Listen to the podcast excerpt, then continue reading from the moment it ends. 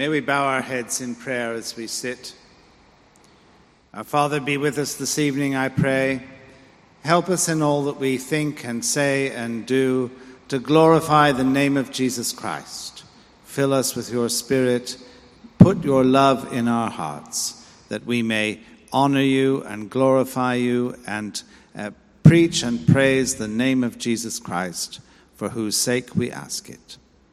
Amen. If you have your Bible with you, you might like to keep it open at uh, that passage which was just read for us from the Gospel of John, John chapter 4, because I want to concentrate our minds uh, for a few minutes this evening uh, on that very interesting and somewhat unusual story.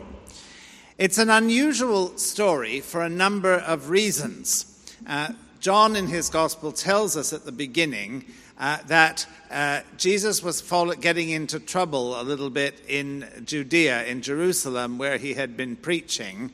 Uh, people had noticed that he was becoming uh, rather too popular, and uh, he figured that it was time to just go away for a while and go back to his home, which was in the north, in Galilee.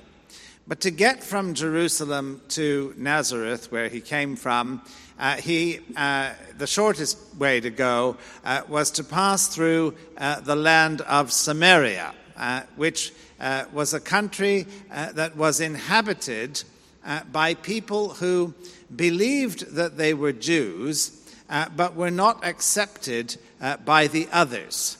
They weren't accepted because they had peculiar customs. They had their own form of worship. Uh, they had their own scriptures, uh, only part of the Old Testament, uh, and generally uh, they distanced themselves from uh, the temple in Jerusalem and so on. So the Jews uh, who worshipped in Jerusalem, like Jesus himself, of course, on the whole, avoided them. Uh, they didn't go there, they didn't have anything to do uh, with Samaritans. But Jesus was in a hurry to get home, uh, and so he passed through their country.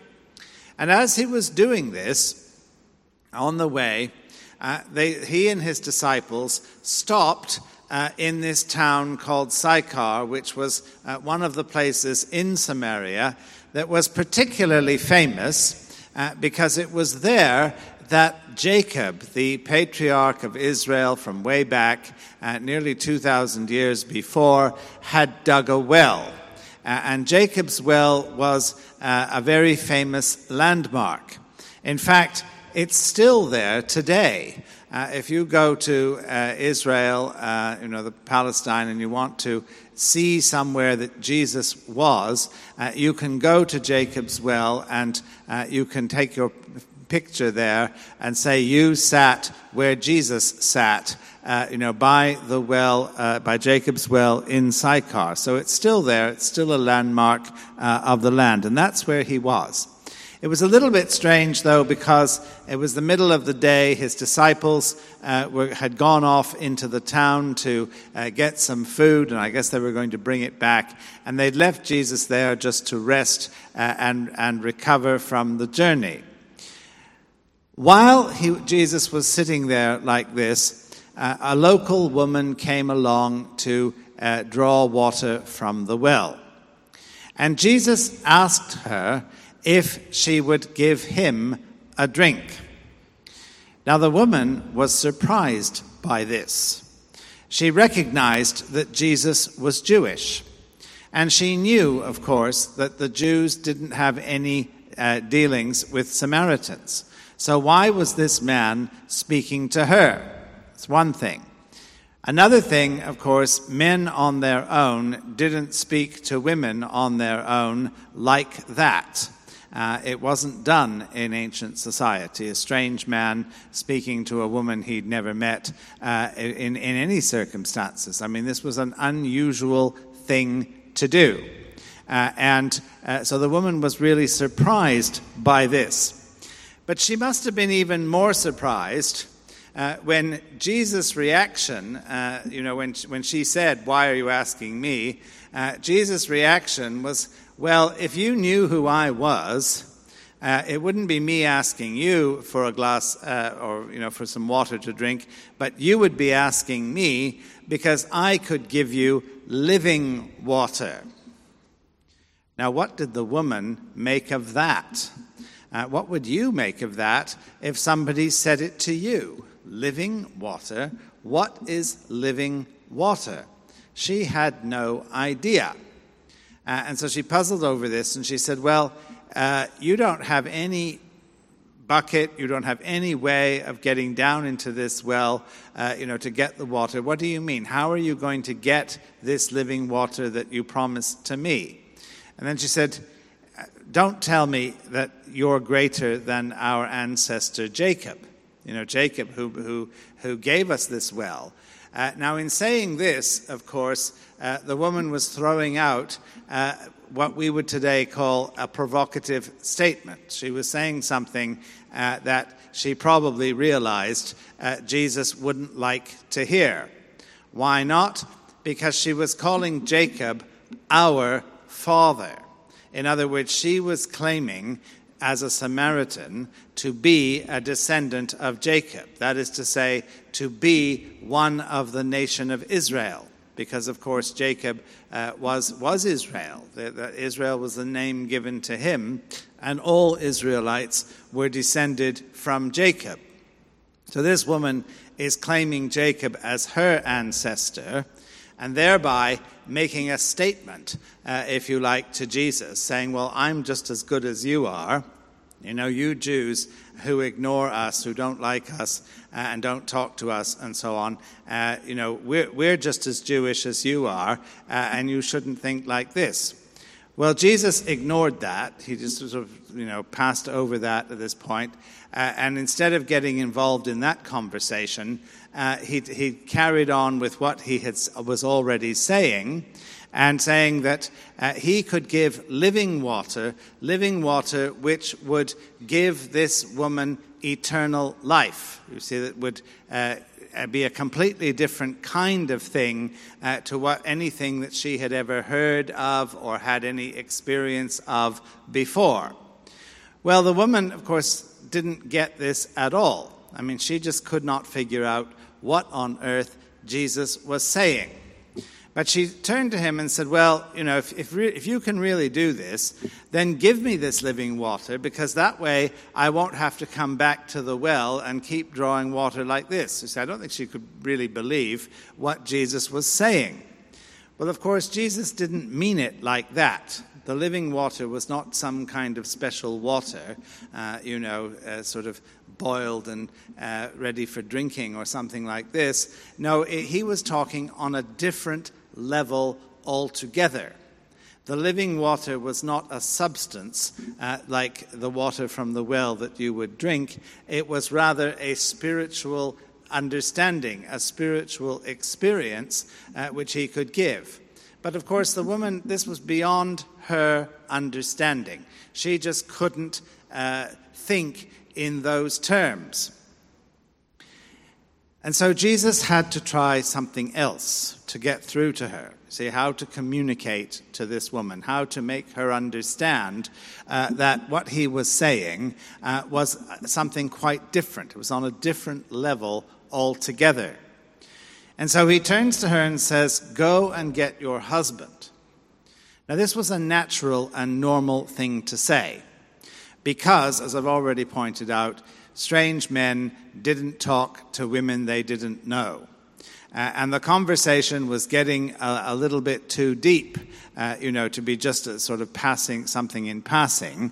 Uh, if they were going to have a serious discussion, uh, then uh, it would have been important uh, to have somebody there as a witness, you know, somebody who could make sure that there was nothing improper going on.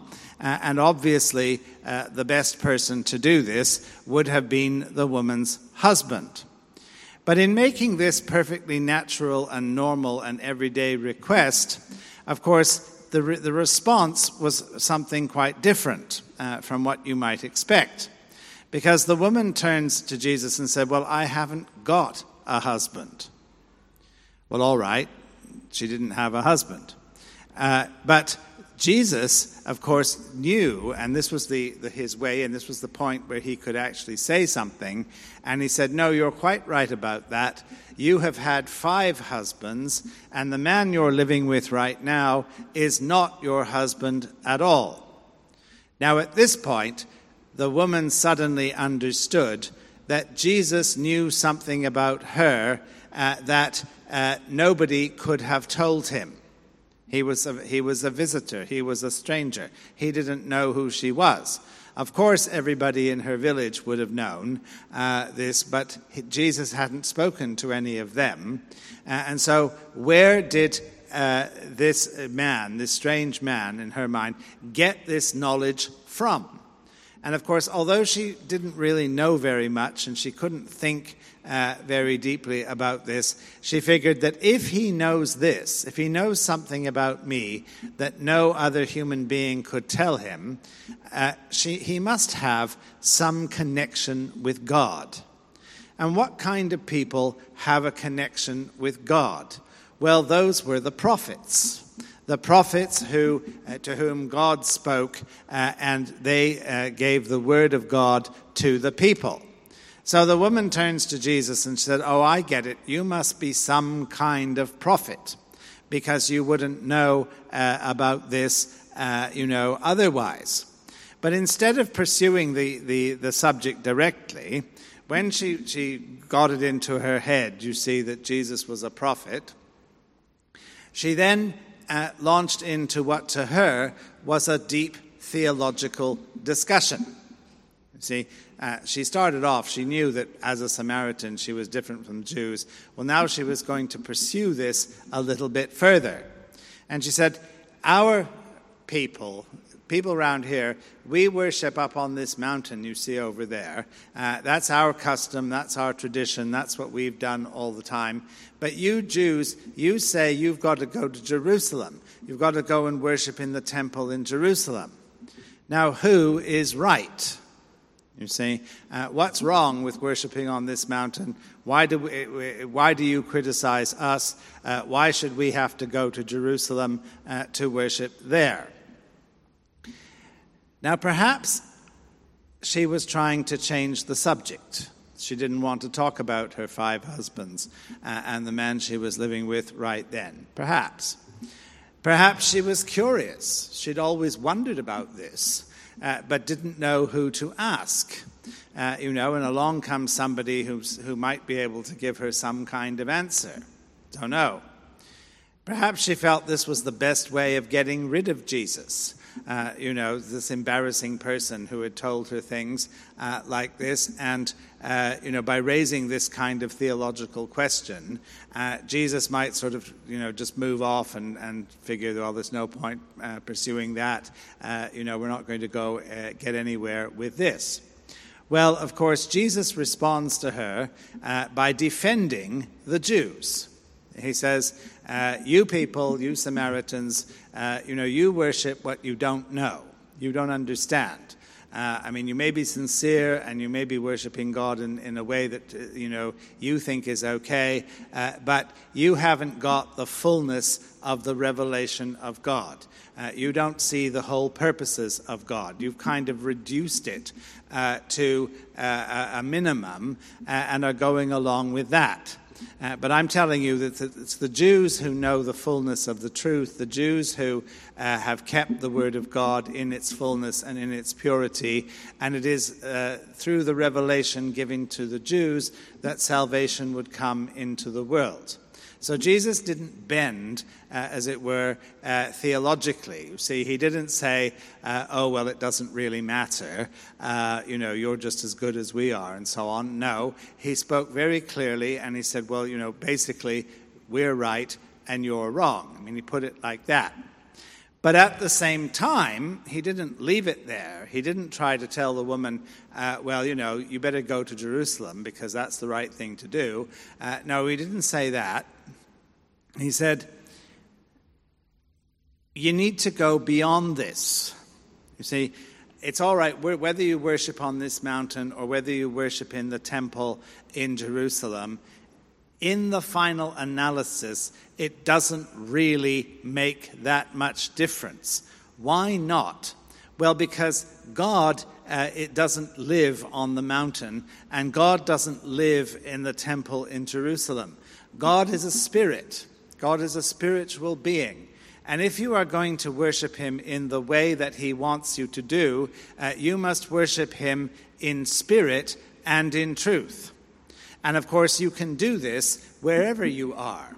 You can do this right here and right now. You see, the important thing is that it should be on the inside and not on the outside, not just the external things that you do, but the internal things that uh, uh, are the most important. Now, of course, we read this story and we, we, we see this and we, we would think, okay, well, that seems to be, you know, perfectly normal. What's the problem? But if we stop and think about this a little more, and if we think of the way many of us uh, react uh, to things like this, we may see that the woman at the well is more like us than we might like to think. The woman at the well was uh, fascinated, if you like, by uh, the way people worshipped, by rituals, by ceremonies, uh, by uh, the outward signs of religion. She wanted to know, you know, what the right way was. And there are many people uh, in the world today who are like this. Uh, I've been teaching for a number of years uh, in a theological college which is interdenominational. That means that we've got Baptists and we've got Methodists and we've got Presbyterians and we've got uh, Lutherans and we've got Anglicans and so on. You see, different denominations are there. And my job for many years, I was the so called Anglican professor of divinity, which basically meant that I was supposed to teach and defend Anglicanism. Now, I love the Anglican Church. I think Anglican worship is wonderful. Uh, I'm very happy about it. I think, uh, you know, it's a great blessing from God uh, that He has given us the kind of worship that we have. Why do I think this? I think this because it is so well balanced. Uh, it is balanced in uh, what it says about God's promises, God's uh, gifts to us. it gives us a way of thanking Him for this, a way of praying to Him that honors Him. It takes us through the whole of the Bible uh, and uh, it lifts us up to a deeper understanding uh, of who He is and of what He has done. Uh, if you follow the prayer book and the services that we have, uh, you know, if you, if you respect uh, the different aspects of the liturgy that is laid down for us, you will get a very consistent, a very balanced, uh, and a very good foundation uh, for your Christian faith. Uh, and I will defend that. I will, I will uh, advocate that. Uh, I think it's a wonderful thing to have. But when you, you are in a public position, as I was, uh, defending Anglicanism, at least supposedly, uh, you are a target for people who think a little bit differently. People will come to me and they will say things like, What do Anglicans think about something or other? Like, what do Anglicans think about space aliens. You know, I mean, if somebody from Mars lands on Earth, uh, does this person need Jesus as his Savior? Well, how do you answer a question like that? You know, do Anglicans have a special view about this? Uh, I really don't think so. But some people think they must, you know, because we're Anglicans. We, mu- we, mu- we must have a particular view about everything, and they want to know. And then there are other people who uh, dig into certain aspects uh, of the Anglican Church, who see certain things, and uh, they get all wrapped up in ceremony. Uh, when I was a, a, a young uh, curate in London, in church in London, I'll never forget uh, one uh, staff meeting we had when the clergy got together. Uh, and it was, it was just in March, it was in the middle of March, and we were preparing uh, for a service on the 25th of March. Now, of course, you're all good Anglicans, so you know what the 25th of March is, don't you? The 25th of March is the day on which uh, the angel Gabriel announced to Mary that she would become the mother of the Savior. Why is it the 25th of March? Well, because that's exactly nine months before the 25th of December. And you know what happened on that day, at least supposedly. So the 25th of March is uh, the day set aside for this. Well, that's all right. I mean, nothing wrong with that. But our staff discussion that day, or not that day, but the, the week before, because this, this particular year, the 25th of March fell on a Sunday and of course, it came in the middle of Lent. This may not worry you very much, uh, but my staff colleagues were very uh, perturbed by this because what color of vestments were we going to wear in church that Sunday? And there was one who argued we should wear purple because it's Lent. And that's the color of Lent. And then there was one who argued we should wear white because white honors the purity of the Virgin Mary, and it's her special day, so we should do that for her. And then there was one who argued that we should wear gold, and I'm not quite sure where he got that idea from, but I think it was because somebody in the church had given us a set of gold uh, vestments and he just wanted to wear them, you know, looking for an opportunity to do this. Well, when it came to me, of course, I was just, you know, I didn't know what to say. I mean, what do you say when you're in that kind of discussion? So I said, well, uh, this is obviously causing a problem. You know, we can't agree about this. So let's not wear anything. You know, if, if somebody's going to be bothered if you wear purple, and somebody's going to be bothered if you wear white, and somebody's going to be bothered if you wear gold, uh, let's just not bother. You know, let's just go in uh, without any vestments, without any stoles, and then everybody will be happy. Well, I didn't understand anything, did I?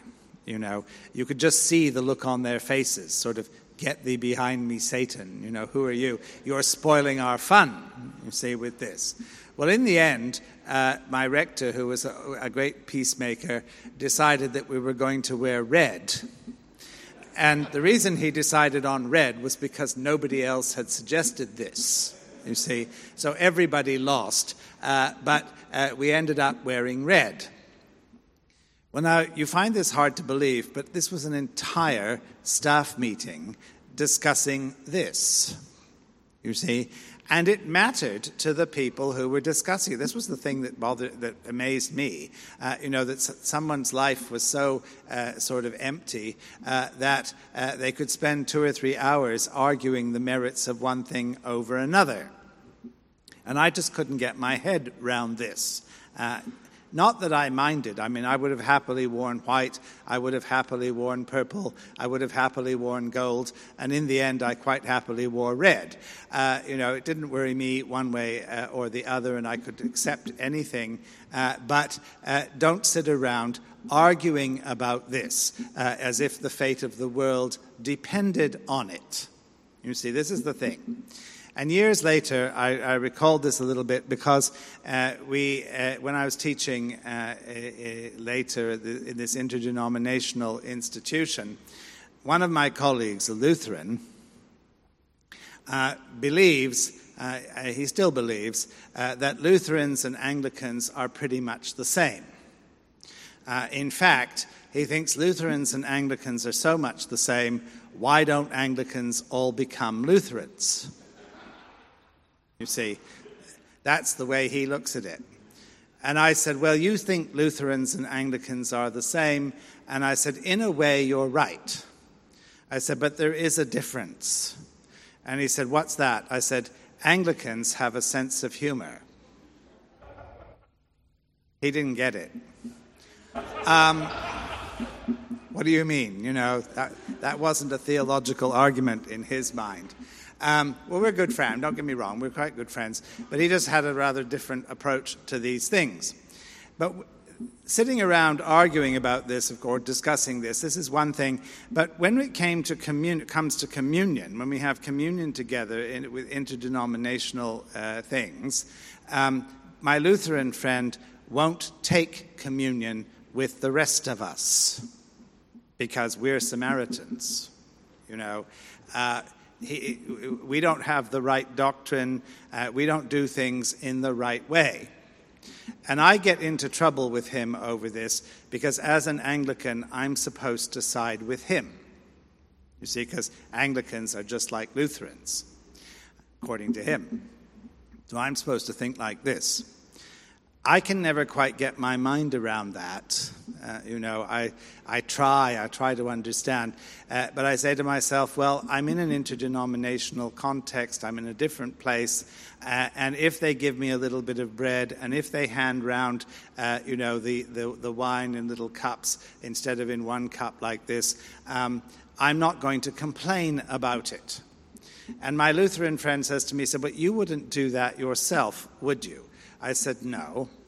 I said, Your church doesn't do that, does it? I said, No. So why do you do it? And I said, Well, because I'm not in my church and I'm not running this particular show. I said, This is what they're doing. This is what means something to them. And I said, The most important thing, it seems to me, is not. Uh, you know, this kind of thing, not this kind of issue. It is to worship the Lord in spirit and in truth, quoting what Jesus says here uh, in John 4. I said, and if people's hearts are in the right place, if they are wanting to glorify God in their lives, who am I to stand up and say, you should do it this way and not that way? Now, I'm sharing this with you because a lot of people think like this. You see, a lot of people can get very upset uh, when things are done in a way that they're not used to. A lot of people attach great importance uh, to uh, the ceremonies, to the rituals, to the way things are always done. Now, I'm not saying that these things are unimportant. I'm not saying that these things don't have a meaning. Of course, they do and they do matter. And it is important that whatever you do and however you worship, you worship in a way which is respectful, which is decent, and which is honoring to the glory of God. Yes. But if somebody does something a little different, uh, you know, uh, you don't get upset about this and walk out. Because sometimes, you see, they're doing something different for reasons which you may not understand. Uh, you know, maybe they, they, they do something like this uh, uh, for reasons which make sense to them, uh, and they just haven't explained it to you, and you don't really know why. Uh, and if you pass judgment on them uh, without considering that they might have some point of their own to make, you could be rather hasty about this uh, tell you another story. You're going to think I'm terrible when I finish, but anyhow, uh, tell you the story about what happened uh, in my parish uh, one time. I had to perform a baptism. And uh, I was very particular about this, running around, you know, getting everything set up for the baptism and so on. And, uh, and I was, I'm always very nervous at this. I'm, I'm a fussy person, you know, I like to have everything set down and know what I'm doing and all the rest of it. So uh, I, I, you know, I did my best because I didn't want to do anything wrong. I didn't want uh, to upset anybody, you see, this way. Just do it the right way. Well, all right, you see, we got to the baptism, and I go down, you see, to the font, and I lift the lid off the font, and suddenly realize I'd forgotten to put water in the font. I just forgot. I was so busy doing other things. But you know, it's hard to baptize without water.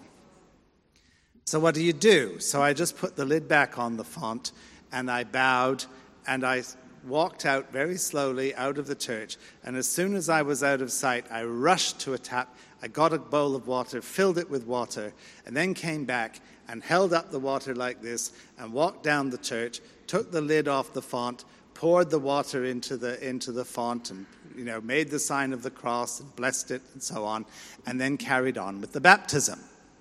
It's what you have to do. Uh, you know, the, you mustn't ever give the impression that you made a mistake. After the service, some man came up to me and said, I've never seen anyone do that before. And I said, Well, you know, things are changing fast in the church these days. I said, You should come more often, and you might not be so surprised. You say that, just throw it back at him uh, like this.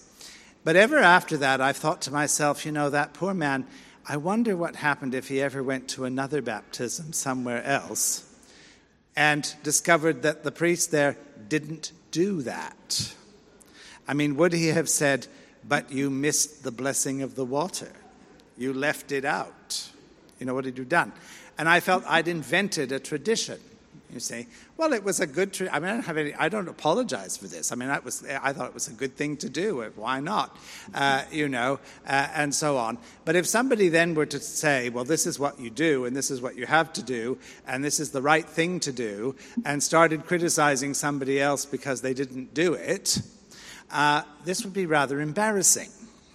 You see, because in fact, uh, you know, necessity is the mother of invention. I had to do something, and so that's what I did you know, and fair enough. But a lot of things in the church, you see, are like this. They may be good and right and proper in themselves, there's nothing wrong with them, but they aren't the, the, the law of God.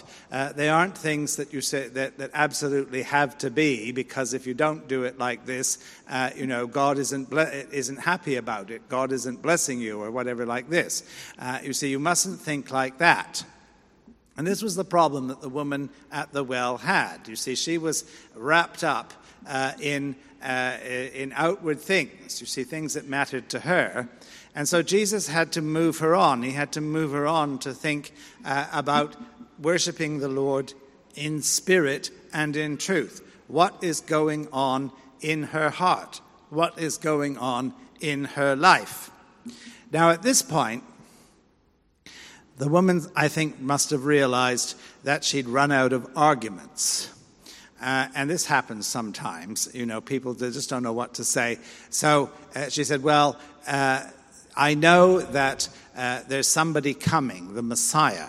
The Messiah is coming, and she did, probably didn't really know who the Messiah was, but uh, you know, some great prophet, some great king, some somebody's coming, and when the Messiah comes, uh, he'll solve all these problems. You know, he'll tell us the answer. He knows what he's doing. Uh, we won't have to worry about this anymore, uh, and everything will be okay. And it's when she said that that Jesus looked at her and said, You're expecting the Messiah. Ah, let me tell you something. I am the Messiah. I am the one that you are looking for. I am the one who is telling you all that you need to know in order to worship God in the right way. You see, you've got to this point. This is who I am. Now, there are a lot of lessons in this for us. When you're talking to somebody about your faith, you may find that the people you talk to, some of the people you talk to anyway, really don't have any idea what you're saying. You know, they just don't think like that. They're not interested in that sort of thing. And you may feel very frustrated because you say something to them and they just don't get it.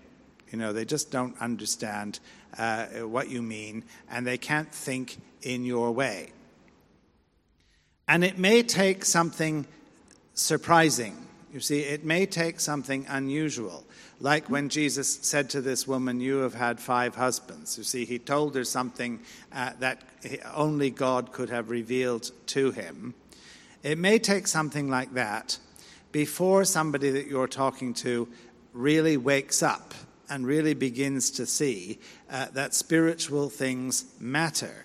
Uh, that there is a, a, dimension of human life uh, that isn't uh, restricted to, you know, what's the best way to get water out of the well, or something like this.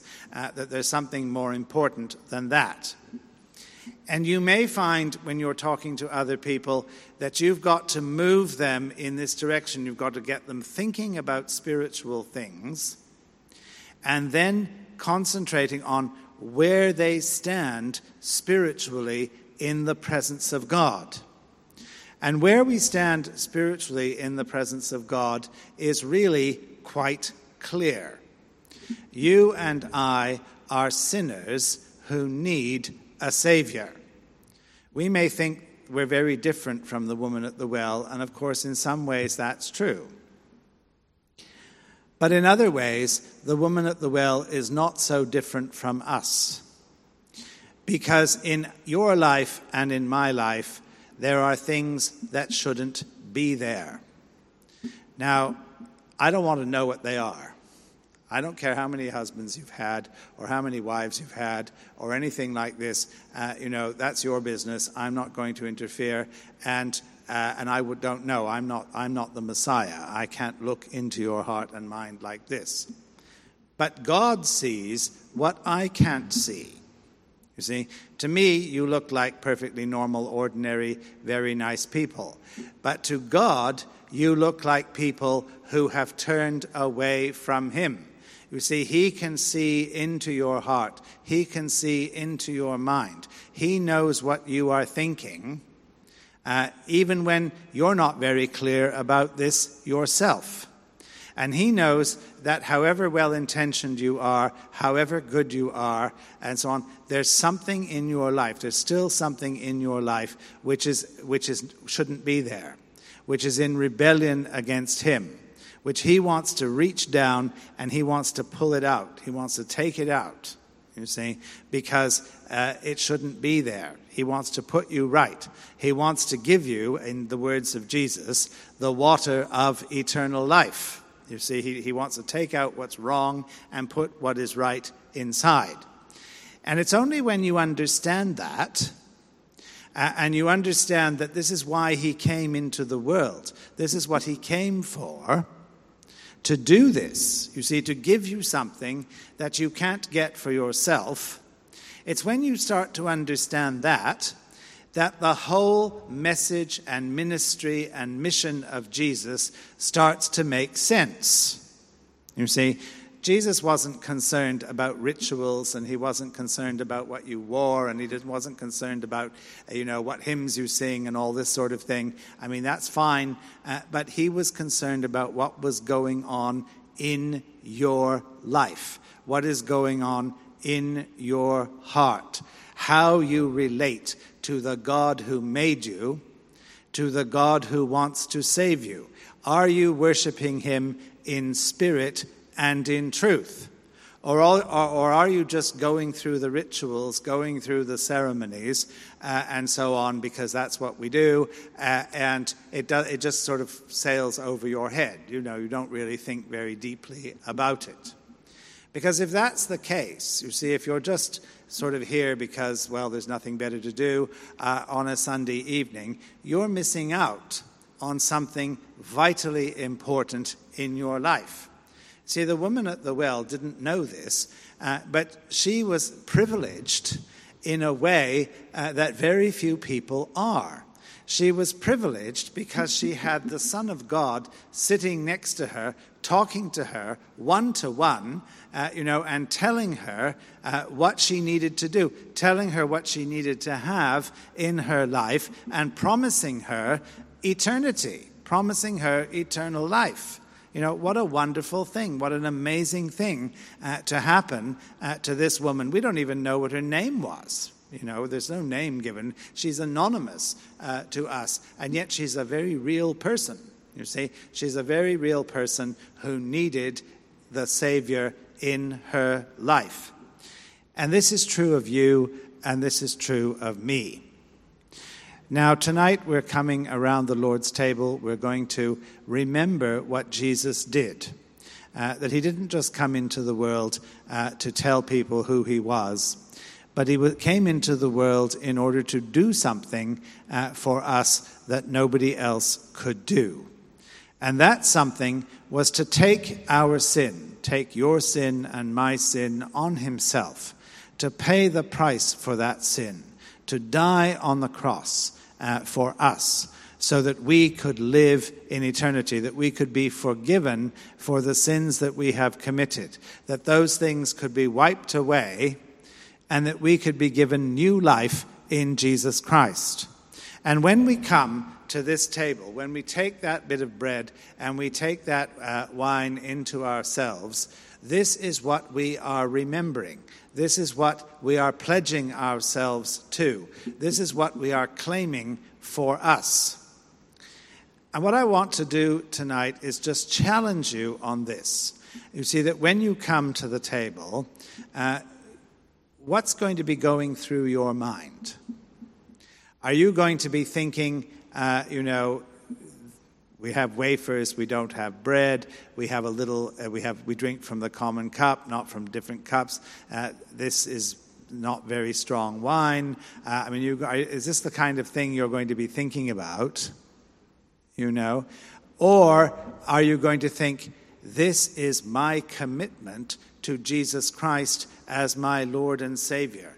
I am making a public declaration that He uh, belongs to me and that I belong to Him, that I want Him in my life. I want to worship Him in spirit and in truth. I want Him to go deep down inside just as that bread and that wine is going to go deep down inside, and I want Him to change me. You see, I want Him to clean out all those things in my life that are wrong. I want to, Him to put me on the right track. I want to, be, to leave this place this evening knowing that I have been in the presence of God, knowing that God has reached out to me, knowing that God has made a promise to me that if I am faithful to Him, if I worship Him in spirit and in truth, He will come and live in my heart. He will guide me. He will correct me. He will protect me from my own silliness, from my own folly. He will make me His child. He will give me the strength to live for Him every day, to do the right thing at the right time in the right way.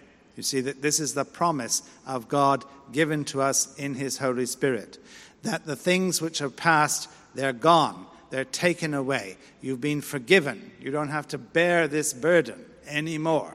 You see, just let it go. Uh, because he has paid the price for that. And walk in newness of life. Walk with that water of, of living uh, power uh, of the Spirit of God uh, in your heart. That's what He holds out to you. And I pray as you come to the table this evening that that's what you'll be thinking about, that you want to do that. You want to have that in your life. And I want you to have that in your life. I want you to go out of this uh, church this evening knowing that you have been in the presence of God knowing that He has spoken to you and that you have responded to Him. And then we'll see a change. You see, we'll see uh, that in your life, uh, and I hope and pray in my life, there will be a, the presence of God's Holy Spirit. There will be a change. Uh, there will be something new, something wonderful, uh, something that no human being could ever give to you. This is the power of God. This is the presence of God. Uh, this is the promise of God to you and to me. And so I leave that with you right now. Uh, we're coming around the Lord's table. Respond, I ask you, uh, in the way that I have challenged, in the way that I have uh, suggested to you. And you will see, you will find uh, that this is a reality that will reach into your life that will change you, that will set you free. Uh, and that uh, just as Jesus promised to that woman at the well so long ago, he will give to you the water of eternal life. Thank you.